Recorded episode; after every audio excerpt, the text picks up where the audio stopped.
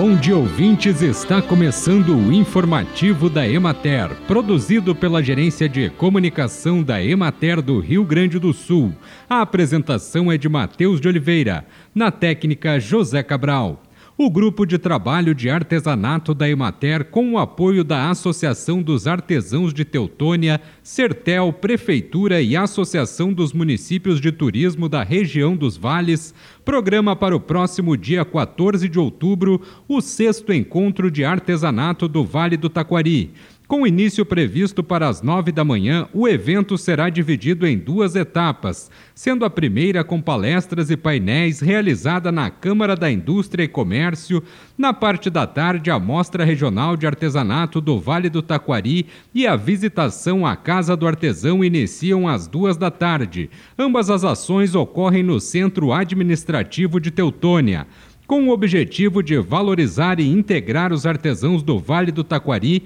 o encontro visa ainda resgatar as raízes históricas e culturais do artesanato, percebendo-o como potencial turístico capaz de gerar renda e desenvolvimento entre os temas abordados na atividade estarão as potencialidades turísticas por meio do fazer artesanal, design de produtos artesanais e iconografia regional e turismo de experiência em artesanato e com o objetivo de qualificar o setor de recebimento e expedição de grãos, colaboradores da cooperativa Cotri Rosa de diferentes pontos da região de Santa Rosa participaram de capacitação sobre classificação e qualidade do trigo e do milho nos dias 21 e 22 de setembro, numa parceria com a Gerência de Classificação e Certificação da Emater. O treinamento é interessante também para os agricultores associados, que são remunerados de acordo com a qualidade do produto entregue,